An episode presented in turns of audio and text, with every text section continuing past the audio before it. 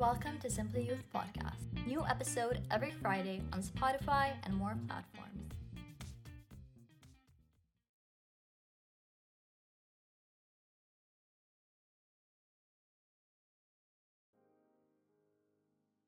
As an immediate response to the Lebanese civil war, Dr. Kamel Mohanna created Amel Association in 1979.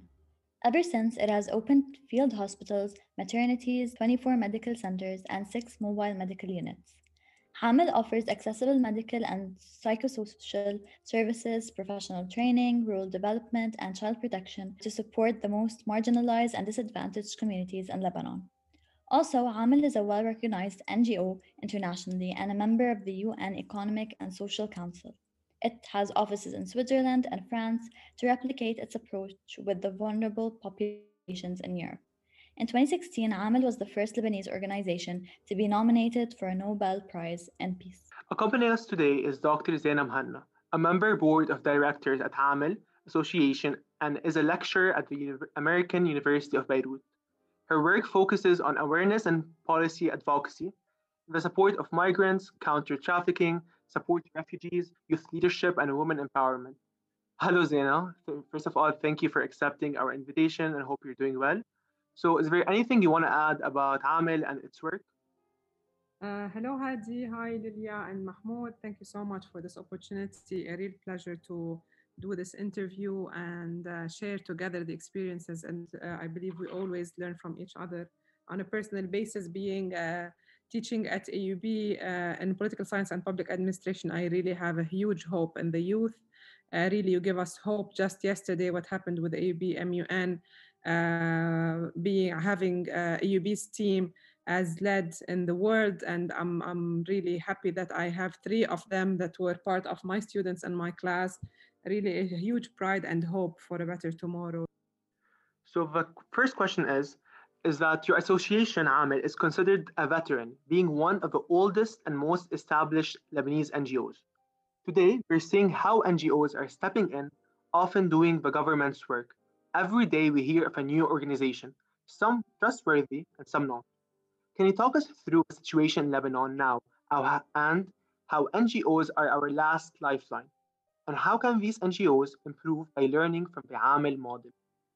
Uh, thank you, Hadi. Indeed, a uh, few months ago, I had asked the Ministry of Social Affairs how many NGOs are there, and they had uh, declared that we have more than 12,000 NGO registered because we know that registering an NGO is quite very easy. We just give a notification and then we get a number and then we move ahead. However, um, and as we always uh, push in Amel and other organizations, is that uh, humanitarian work is not only a way of uh, uh, writing proposals, raising funds, and doing them. We need to have the spirit of believing in the fact that um, there should be people on on around that uh, provide their life for the support of others. And this is what we call vocation, or what we call it in French, militantisme. But this is what Amel uh, is really basing its uh, philosophy and its work on, is that um, we believe that all of us um, are there uh, to sacrifice our life in devotion and care about the uh, most vulnerable or the marginalized population. Amel that is now almost 42 years old, and thanks for Lydia's um, mentioning that Amel was nominated for the Nobel Prize. Uh, the key distinguishing thing about Amel is that Amel is not affiliated to any uh, political party uh, because uh, wants to serve everybody. So we want to stay on our philosophy of non-discrimination by ensuring that the services reach Lebanese as much as refugees, as much as migrants, as much as um, including definitely Palestinian, Syrian, uh, African uh, ladies, uh, migrant workers, Southeast Asian, uh, Lebanese definitely also that are in dire need now. In an interview, he once said that Amel has been in emergency response since February 2020. Now, we all know that Lebanon is facing an unparalleled crisis in the socio-economic and political sphere. So, uh, can Amel survive given this crisis is not ending anytime soon? And will your existing fund be enough? Yeah, thank you, Mahmoud. Really, a very valuable question. It has been tough, we can say. um, uh, whenever and always in NGOs, there is the uh, work that happens in an emergency response. Like I can say the last uh, war of 2006, for example, the 33 days. Uh, we were we are uh, as an NGO we respond differently. It's a different mechanism of things happen just in a minute. We set a new uh, mechanism. everything is on a turbo race. Uh, we need to act fast. We need to assess fast. We need to enhance our partnership. We need to understand who's doing what in the country. We need to feed information to help set the coordination structure, knowing that Lebanon doesn't have these systems that are uh, there uh, in a very firm way, contingency plans, emergency responses, etc. So uh, we have always done it, but it was never that long. And now we're not talking only about one crisis. So February, uh, we started since February 2020 with the health response, so the, the COVID. And it was quite new because still, even in the history of Amel, we never responded to a pandemic uh, during wars, even if uh, the shells are there and the bombs are there, there is always, we know that there are some areas we can go despite risky, but we know more or less what are the areas that we can go where we can uh, jump. But in a pandemic, it's, it's everywhere. And next to the health uh, crisis, uh, we are faced with the economic crisis uh, were also uh, receiving the money, retrieving the money, uh, paying for the services has been a big challenge also with banks to be able to uh, uh, counter it. Then we got the blast, which was unprecedented also for Lebanon, where we're speaking about uh, that this blast has been the third after the Hiroshima and Nagasaki, which was also quite big and had a different nature. Adding up to this with all these challenges, definitely there was the social impact where uh, poverty had reached more than 60% of the total population. We are seeing it in our eyes. We are receiving many cases of people, many, many, many, all over asking for food, um, asking for shelter, asking for, and this has been unprecedented in the history of Amel. And uh, definitely our all, uh, uh, all the other uh, schemes where we our health centers, our social programs, our uh, um, services are there. We have been supporting in relief for more than a year and still people are uh, in, in, dire need. So yeah, definitely it has been overwhelming. Uh, also the team is, is quite uh, pressured. That's why we have integrated staff care because also the team needs support to be able to sustain forward despite everybody's doing it with a smile with happiness uh, I think the blast uh, was an opportunity to, to raise fund, but now funds are, are falling down and sustainability forward is problematic in a time when we know that poverty is increasing. So this is this is quite uh, tough on the way forward, and we need to think about alternatives. Having that many programs and members, Amel is like a small government, right? It is offering social security support to the thousands of people in need. And based on your experience at Amel, what economic and social reforms do we need to elevate the situation in Lebanon? Are you optimistic that the international community will support Lebanon? And can we survive without internal restructuring that has not happened since the civil war? Yeah, uh, very key to, to address. And um, you mentioned it at the beginning is that NGOs are doing the role of the government. And it's true. Uh, NGOs have been the backbone of Lebanon not falling apart and it is the make-up role of the government uh, because and uh, you know ngos are quiet because they have been there for a long time quite specialized and they succeeded to push lots of agendas on advocacy and other issues. Um, but for sure uh, the way forward is not very easy. Uh, lebanon missed lots of opportunities especially there was the uh, the french support and other initiatives where unfortunately the governance is not taking it seriously. There is a need to have rule of law, there's a need to have a system of checks and balances. We need qualified people in power. We need the most important thing is that the political representatives are at the level and responsibility of catering to the uh, needs of the citizen. And we haven't seen this, especially we're speaking about an oligarchy. An oligarchy is where the people in power think about their private interest uh, before the public interest. Usually, and speaking from a political science and public administration point of view, we elect people, they should be there to cater for the social justice and the needs and to enhance citizenship, enhance accountability, transparency, provision of services. We have seen none, uh, really nothing to nothing much to mention. Uh, some efforts here and there, scattered one, but definitely uh, we do have an issue. Despite we do have some people who are good, but the the system um, include lots of clientelism, despotism, um, and the bureaucracy is not being very effective to cater to the needs. Uh, and uh, we need to ensure that the people who represent us are here to serve the system. So a lot of work needs to be done to uh, move forward. The question, are we optimistic or pessimistic?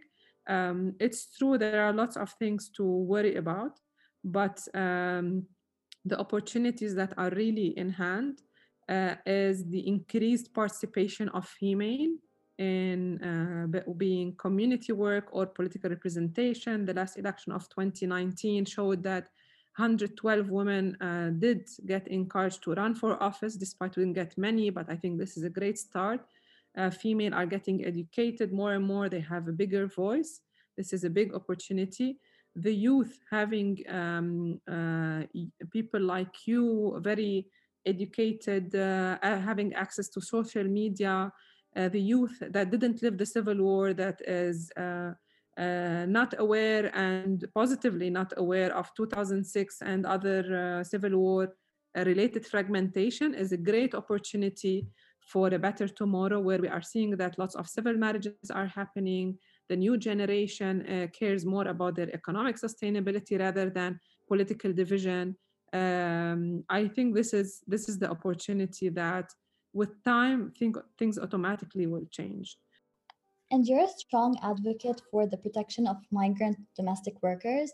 And now that the Labor Ministry's plans to revise the Standard Unified Contract have been stop- have stopped, why are these workers at extreme risk, especially with Lebanon's uh, economic crisis right now? Yes, um, yeah, the migrants actually, I got the opportunity to establish this program in Amel in the past uh, 10 plus years. Uh, and a lot of work have been done. Uh, it's true the number of migrants uh, in Lebanon is around 7% if we're not counting the presence of refugees. And if we're counting male and female migrant workers, we're speaking about more than 450,000 migrant worker. This is without counting the expats and without um, uh, counting all the types of migrant workers, which is definitely a much bigger number than Palestinian refugees in Lebanon. So this group can never be uh, unnoticed. But uh, in relation to migrant domestic workers who are working at home, who account to around um, 230,000, around 180,000 who are with the families at home, and 60,000 as freelancers outside. Um, many of them are uh, faced with jeopardy. The main problem is that they don't have any legal protection if they are violated, abused, trafficked, discriminated against, and nothing protects them. If they go to court, uh, not much translation is provided. Uh, so in, in general, they are vulnerable. We're not saying that all of them are right. Sometimes they are faulty, but uh, this sector needs to be uh, organized uh, to ensure that um, uh, this is regulated. And to the contrary, we need to see it as an opportunity because we know that many countries if they have a firm economic plan for their country, they can utilize this labor being uh, skilled or uh, low skilled for the development of uh, Lebanon. So, uh, like uh, Germany and other countries, they always see an opportunity in these migrants to ensure that uh, they develop their country. It's and this only happens if Lebanon puts an economic plan and they can employ this working force for its development. Well, based on your experience, does human trafficking dispro- disproportionately affect refugee communities and migrant domestic workers in Lebanon? Is that the population that's most affected by human trafficking in Lebanon? Whenever, uh, yeah, uh, as if I want just to answer uh, simply, I can say yes, because the more you have cross border uh, efforts and movements, this increases uh, trafficking. And as I said, smuggling usually happens um, it's a human trafficking, but it includes the consent of the person. Like the person knows that he or she are going into danger and they're willing to collaborate uh, because they have no other option to survive uh, other than doing that. Like uh, the example of an Ethiopian lady who knows that she is banned to come to Lebanon, but uh, in order to counter this ban, uh, she goes to Sudan uh, by land and then she takes a flight from Sudan to Lebanon to be able to enter Lebanon. So she knows that she's doing something wrong, but she's doing it because she has no other option. Uh, but uh, going, uh, we know that many stories of this lady going through Sudan. She is faced with the trafficker who tells us, okay, if you don't give me more money, I'm not letting you reach this place. And this is also where abuse takes place. Whereas trafficking is usually the person is, doesn't know that they are involved in trafficking. There's a huge deception and they stay victim for a long time. And there are lots of mental health issues concerned. Um, that's why everything related to cross-border increase uh, prevalence of trafficking. But we shouldn't forget that trafficking is it comes in different forms. So it's uh, it's not only many times uh, trafficking is reduced to sexual exploitation, and this is not only it. We know that sometimes sometimes of child begging in the streets is a type of trafficking uh, because it's part of networks. Um, there is a debt bondage, like uh, the refugees. Whenever we're telling them uh, pay me $1,000 for the member of each of your family. I'm going to take you to Italy. Then they take them in a boat and the boat and money. It's quite a big field. It needs a lot of effort. Thank you for listening. If you enjoyed this episode, make sure to follow us on Instagram at Simply Youth Podcast for more content.